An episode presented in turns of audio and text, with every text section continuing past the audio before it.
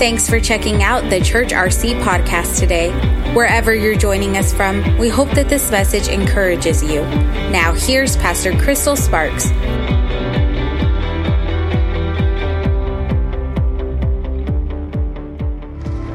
How are you guys doing this morning? Are y'all doing good? Man, Jimmy had church all by himself. That was good. I was like, man, drop mic, Jimmy. That was good. It was so good. Hey, welcome to the Church Royse City. If this is your first time here, um, we are so glad to have you. Uh, my name is Crystal Sparks, and my husband and I uh, co pastor here at the Church Royse City, and we are so glad that you came today.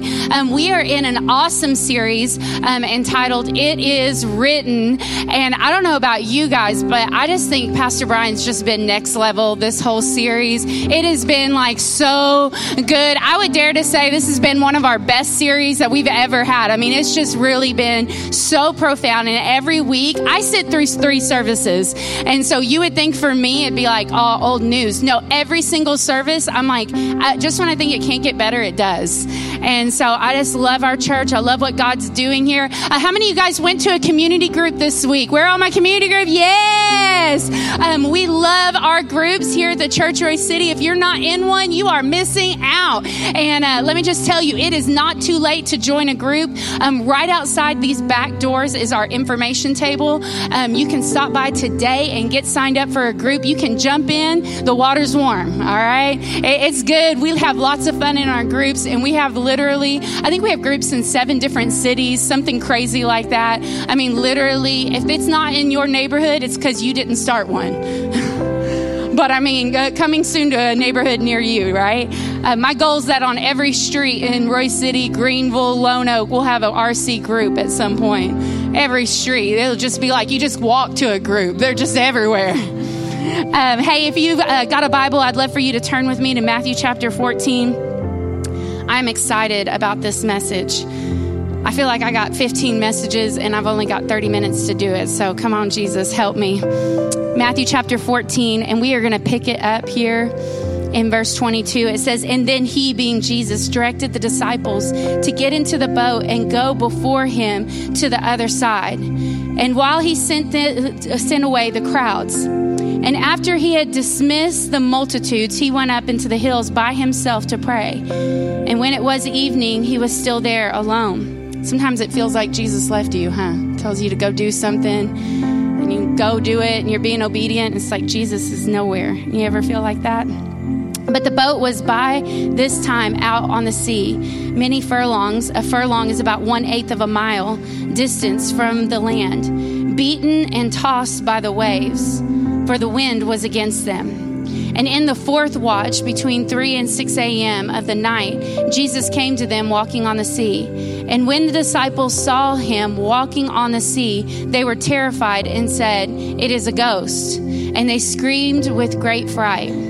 But instantly he spoke to them, saying, Take courage, I am. Stop being afraid. And Peter answered him, Lord, if it is you, command me to come to you on the water. And he said, Come.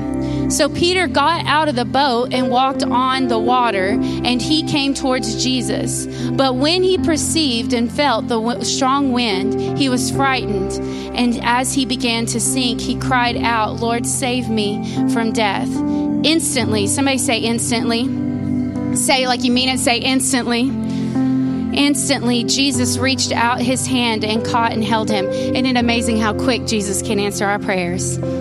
Saying to him, Oh, you of little faith, why did you doubt? And when they got into the boat, the wind ceased. And then those on the boat knelt and worshiped him, saying, Truly, you are the Son of God. Can I pray with you today? Jesus, we just thank you, Father, that this is a God appointed word at a God appointed time. Father, I thank you that every ear is open and receptive, that every heart will be softened for the seed of the word of God. Father, declare in this place that every life will be changed, that no one will leave the same. In Jesus' name. And everybody who believed it said, Amen. You know, I think it's interesting. I was reading something the other day and and it said that in, in between 1960 and 1970s, uh, the government started uh, economic housing. And in this, they decided to start grouping people's housing based on their income level. And so they put, started putting low income housing on certain sides of town and everybody who made low income housing, they would all live there together. And they did this because they thought it would solve a problem. Well, over the years, they realized that it didn't solve the problem. In fact, the crime rates went up. Um, kids dropping out of high school went up. Uh, the problems just continued to increase. Drug use continued to go up in these neighborhoods and they couldn't figure out why. Well, then they began doing something called mixed income housing. And so here in this situation, they would have a family who is on welfare living across the street from a doctor. They would have a family that's on food stamps living next to a business executive. And they found mixed income housing began to change these kids' lives, that they no longer were destined to be a statistic. And they realized that whatever you are, come around all the time, you adapt yourself to your surroundings. And dysfunction becomes normal when that's all you see is dysfunction. And when all you see are people who drop out of school and people on drugs and, and it seems like everybody's living your life, then it seems normal and you're never challenged to change. But in mixed income housing, they realized when the kids began to see that they could become more, they became what they saw. And when you put a different vision in front of them, now all of a sudden it challenged their belief system and challenged the decisions that they were making. And I think about this because here the disciples are and they're on a boat together in their dysfunction. And they're out on the sea, and the Bible tells us that the boat is being beaten and tossed by the wind and the waves. And honestly, if we just got real, they were just praying to survive. Have you ever just been praying just to survive through your storm? And then here comes Jesus walking on the very thing that they thought was going to kill them. And in seeing him overcome the obstacle that they thought was great, it inspired Peter to decide to become more. You know, I want to, I, I love, this is one of my favorite quotes by Rosa Parks. And she says, the only tired I was, was tired of giving in. I love it. You know, there's something that happens with a mind that gets made up. There's something that happens, and she says that day the only tired I was was tired of giving in, and we all know the story. She didn't give up her seat, but a revolution started and things began to change. You know, sometimes you got to decide the only tired you are is tired of giving in. I want to ask you a question today as we begin our time uh, together is what is your boat? What is your boat that you've been sitting in for so long? Some of you have been sitting in the same place for so long, wishing for things to be different, that you've got your name on the seat in the boat. You know your spot. You know your friends around you on the boat and you've just been hanging on. Well, one day maybe things will be different. I, I just hope that I just kind of make it by. See, I love this because Peter says, Lord, if it's you, bid me to come. You know, things don't happen until you start talking different. Things won't happen in your life until you start talking different. If Jesus showed up tomorrow in your prayer time, what would you ask for? Some of you don't even know what you would ask for. Some of you, this would be your prayer. Lord, make it better. Well, let me just challenge you this. If you make $5 more this year than last year, it's better. Come on. Eh, eh, you're praying your marriage to get better. Well, if you fight one time less this week than last week, it's better. See, Jesus, here he is, shows up in the middle of their mess, and 11 stay silent and one spoke. I wonder how many of us stay silent every worship service, every Sunday. Jesus is in the room to answer every single prayer, and we're just sitting there silent while other people are getting their miracle. But it's not because they're, they're more close to God than you, it's because of what they're saying. You will have whatever you say. Things changed when Peter began to say what he wanted. What do you want? A lot of times, I think our prayers sound something like this uh, God, just help me get by. Just give me enough to pay my bills. Help me get through another day. Let me just tell you, you didn't receive the power of the Holy Spirit on your life to just get by. You didn't receive God's power living on the inside of you so you can just eke through life. You have the power of God living on, on the inside of you so you can overcome and begin to do great and mighty exploits. But you can have whatever you want. Your life is as powerful or as weak as you've made it out to be. And it's not because God's willed it. A lot of times I think we think we're waiting on God and God's waiting on us. See, I love that the Bible says he walked as though he was going to pass them by. In one translation, it says. A lot of times, if uh, this was our prayer time, Jenna, this is what it would have sounded like God, get in our boat. Jesus, just calm the storm, make the problem go away. I love that Peter didn't ask for the storm to stop or Jesus to get in the boat. He said, Lord, I want to do what you're doing. I want to walk on top of what was supposed to kill me. I want to walk on top of the problem. See, a lot of you are praying away your financial trouble. You're praying away your marriage problems. You're praying away the work problems. And you need to begin to learn to walk on top of what's troubling you. You need to begin to rise higher and get above it. But a lot of times we just pray the problem away. Your problem is not the problem. What you're saying about the problem is your problem. Peter said, Lord, bid me to come. And he got exactly what he said. You know, I love this because Peter wasn't afraid if the, the other 11 would perceive him to be haughty or arrogant or prideful. He just said what he wanted.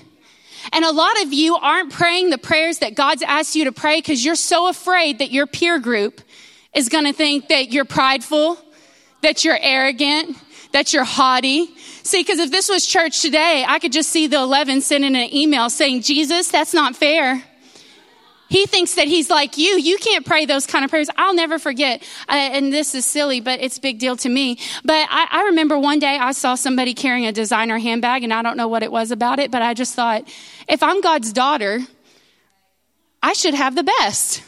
And Lord, I want a designer handbag. Now, some of you are already a little bit cynical about that, but I'm okay with that. I'm cool.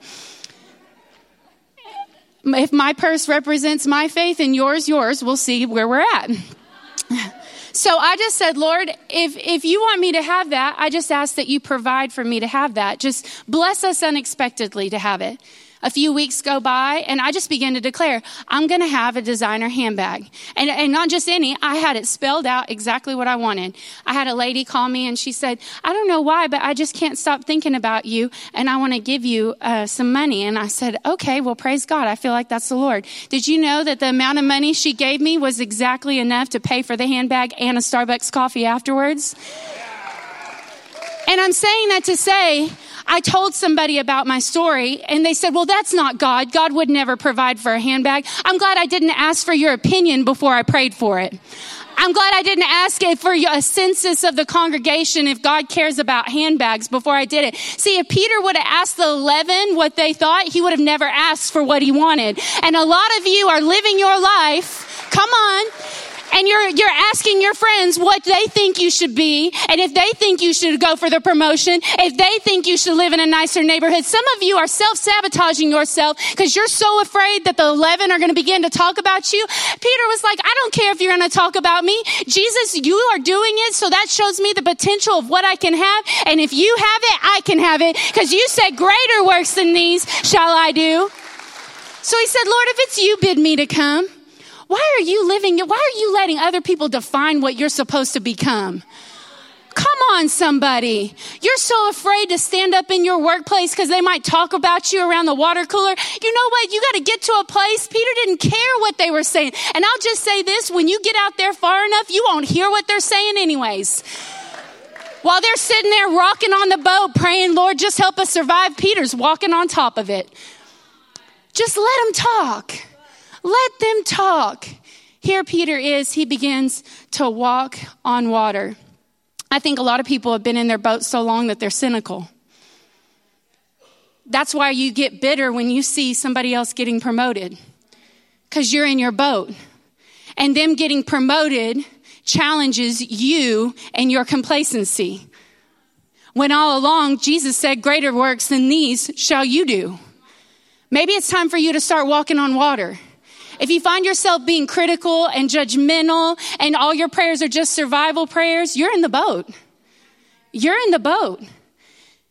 You were called to walk on the problems that were sent to take you out. If the problem isn't going away, it's because you're supposed to be walking on it. I love what Henry Ford says. He says, one of the greatest discoveries a man can make is that he can do what he feared he could not do. I love that. You can do it. The moment that there's something in your heart that says, I want that, that's God giving, placing the desire. It says that He'll give us the desires of our heart. And I used to always second guess everything. Is this God's will? Because Peter didn't take time to have a prayer session. Lord, if this be your will. No, he knew that the moment he saw it, it was God's will for him to do it. And some of you are paralyzed by wondering if it's God's desire, if it's his will for you to do it. If it's your desire, it's his desire. If it's your desire that your business begins to take over and you've got a franchise, then you know what? That's his desire too. He put the desire on the inside of you to see if you'll have the pursuit to go after it. And I love this because Jesus just says, come. He just tells him to come. Now, if this was us, we would say, Lord, you can ask me to come after I have a three day seminar of walking on water 101 after I go to a community group and I practice walking on water in a safe environment, like let me practice on a kiddie pool first and let me do this. No, Jesus just told him to come. Now I want you to think about this. Jesus gave no promise of what was about to happen. He didn't tell him the steps of how to do it and he knew he didn't know how to do it. He didn't give him a pamphlet or a guide. He just told him one thing. He told him to come. And I would challenge you this, that Peter did not walk on water. He walked on a word. One word from God gave him all the permission he needed to begin to do what he could never do. Are you okay with God blessing you outside of your skill set? Are you okay with God blessing you beyond the level? Because I'll just tell you that when God starts talking to you, He never talks to you about the things that you were trained to do in school. He's always going to ask you to do stuff that you have no frame of reference to do. Go start a church. I don't know how to start a church. Where do you even begin to get the people? Like, how do you get people to come? And, and, and then when the Lord began to speak to me about, I started an online leadership program. I didn't know how to do that. I had nobody in my world doing it. And I still don't have anybody doing it because God isn't comfortable with just asking you to stay inside your boat and Him climb inside your boat and calm the storm. Sometimes He's going to bless you outside of your skill set set. And he's going to ask you to do things that you don't know how to do. And the reason why he does that is because he doesn't want you to be reliant upon yourself. Because it's not about you, it's about him. It's always been about him. But a lot of times we think, well, I'm not prepared enough. I, I don't know enough. I, I'm not educated enough. I'm not smart enough. I'm not talented enough. I don't have enough money. You will never have enough to do what God's asking you to do because it's about him. It's all about him. So here Peter is, and he walks out on a word. You remember in school whenever you get a hall pass? I loved hall passes. Come on, somebody. At my school, they were pink. Were y'all's pink? They were awesome. And we get a hall pass, and Jimmy knows because we graduated together. And uh, when you get a hall pass, and even though it says you're just supposed to go to the restroom, you go everywhere but the restroom, right? You meet your friends out at all kinds of places. You're hanging out. You go through the lunchroom, see what's going on in there. I mean, you take the long way around to the restroom. Anybody know what I'm talking about in this place? And what's funny about a hall pass is people that would normally stop you and tell you you can't go here, all you had to do is do what? Show them your hall pass. And they're like, oh, okay, yeah, go ahead. And even then, it got to a place where even when the teacher saw you coming down the hall, they would recognize the pink in your hand and they wouldn't even stop you because they already knew, oh, she's got permission to be this way.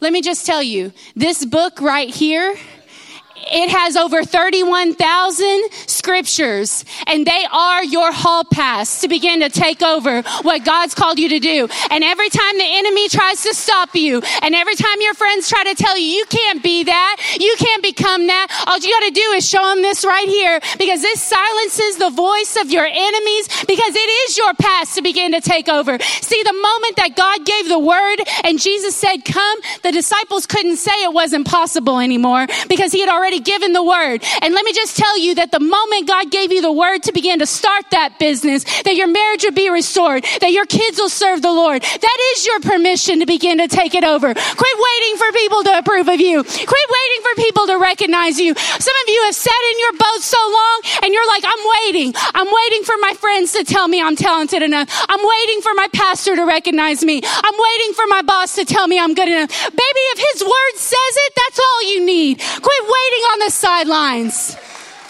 Man, I want to light a fire underneath you. Quit, quit compromising yourself. Quit watering down your potential. You're more than where you're at. God's called you to more than where you're at. You are not created to live this life to just suck air and die. You know, at, at the end of all that, 11 had no story to tell, and Peter had a story. In this life, you can collect fears or experiences. It's your choice.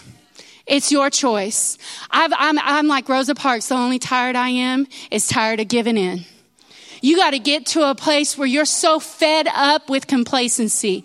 You're so fed up of just, I'm sick of just barely paying the bills. I'm sick of living month to month. I'm sick of worrying if my kids are uh, strung out on drugs and out on the streets. I'm sick of having a home that's not full of peace. I'm sick of living my life like there's no existence. When you get to that place, walking on water starts to look like, man, I think I can do this. I, I don't want to be in this boat anymore. How tired are you of giving in? How tired are you of giving in? Come on, somebody. Well, Crystal, what if I do it and I fail? Who cares? Who, who cares? You did it.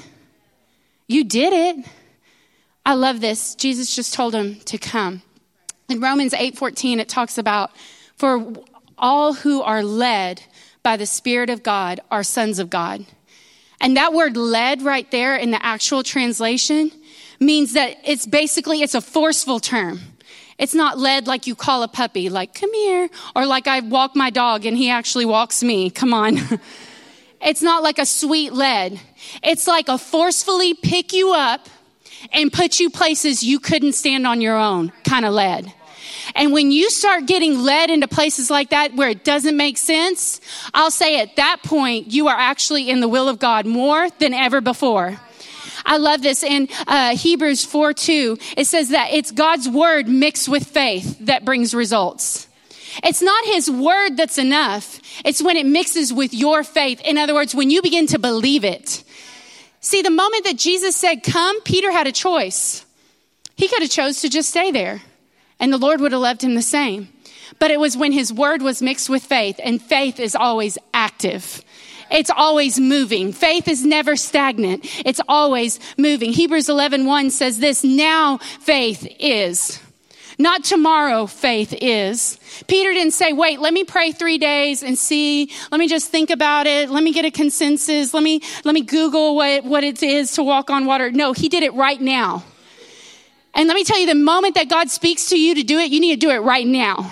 It, it, I love the story of David and Goliath. It says that he ran immediately towards the battle line. Why? Because now faith is. Begin to do it now. Whatever's in your heart, just do it now.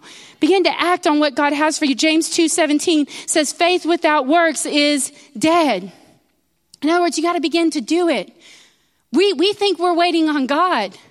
God's waiting on you. He's waiting on you to come and walk on a word. Peter got out of the boat and began to walk on a word. It came with no guarantees, no training, no promise of anything, but he began to act. You know, in verse 30, it says that here he is and he's out there and the wind and the waves, he began to notice them and he began to sink. And I just think about this because you think Peter is a human humans don't walk on water. If there were no wind and waves, could Peter still walk on water? No. And isn't it funny how logic will always rob miracles? Logic will always rob your faith. And he began to think, well, it's the wind and the waves is why I can't walk on water. No, it's because you're a human that you can't walk on water. And here's the thing is that God is always, it's all about grace. And I hear pet preachers preach and they're like, it's because he took his eyes off of Jesus that he began to sing. And let me just tell you, that's hogwash. Peter never walked on water because of anything he did right or did wrong. He walked on water because Jesus gave him the power to do it. But it's when he began to use logic and he forgot that I began this thing in grace and I'm going to end this thing in grace. And when grace stopped being the focus in his heart, that's when he began to sink. And for you in your own life, when you begin to think that it's the obstacle that's weighing you down, and you begin to think, well, it's the financial problem. It's all these things that are weighing me down. No, it's because you forgot that you began in grace and you're going to end in grace. It's Jesus who sustains you to do what you could never do. It's not about you. And I love this because here's the Lord's shortest prayer right here from Peter Lord, save me. Again, if this was in church today, I could see the emails coming. You didn't pray in Jesus' name. That's not the right way to pray. You, it's too forceful. It's too whatever. I'm glad that Peter didn't know those things because God honored his prayer. And a lot of times I think we are afraid to step out because what if we fail? Can I tell you that God's grace is big enough that even when you fail, He'll still cover it? Peter didn't die that day. I love what it says. They got in the boat, and it says that they immediately began to worship Him. Jesus didn't say, You know what, Peter? You're messed up. You know, go over there. You're going to have to sit in the corner of the boat. You're too wet. You're dripping everywhere. You're making a mistake. Uh, all your uh, water's going everywhere, Peter. Look at you. You should be ashamed of yourself. No, it says they immediately began to worship him. I have never done anything perfectly for God. I've made mistakes all along the way. But every time you'll find me worshiping him wet. Wet from my failure, wet from the disappointment, wet from when I began to doubt him, wet when I didn't do what I said I was going to do, but yet you'll still find him right there and he's worshiping him. The Bible goes on to say that they got to where they were going and the multitudes began to surround Jesus and they began to see many people healed. And I often wonder in this text if Peter even had time to dry off or if he was still wet from the disappointment. And I think a lot of times in church, we're afraid to come in when we're wet because we disappointed God. We didn't read our Bible this week. We didn't do things right. And so we feel like I can't come to Him because I'm too wet. And we're afraid to go to churches where people are wet. And I'll just tell you here at this church, we've got wet worship leaders. We've got wet door greeters. We got wet pastors. We got wet group leaders. We got wet people everywhere. Wet people back there running the sound. Cause you know what? It was never about us. It's always been about Him. And the most powerful time to worship in your life sometimes is when you're wet when you're dripping wet, I'm not talking about damp from a few hours ago. I'm talking about when you are dripping, wringing wet and you're still found worshiping Him. That's when all of a sudden things begin to change in your life. I don't know where you are in your life. I don't know what this message finds you in, but I'll tell you there's two groups of people. There's one group of people you're afraid of stepping out because you fail, you might fail. And there's the other group of people who have stepped out and they feel like they failed. Now they can't worship. And I'll say to both groups, just be found worshiping Him. He's still got something great for your life. Can you stand on your feet?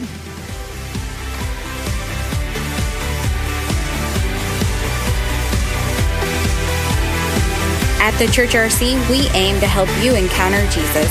If you want to further connect with us, you can find us online at thechurchrc.com or on Facebook, Twitter, and Instagram at thechurchrc. If you have a story to share about how God is moving in your life, you can email us at amen at thechurchrc.com.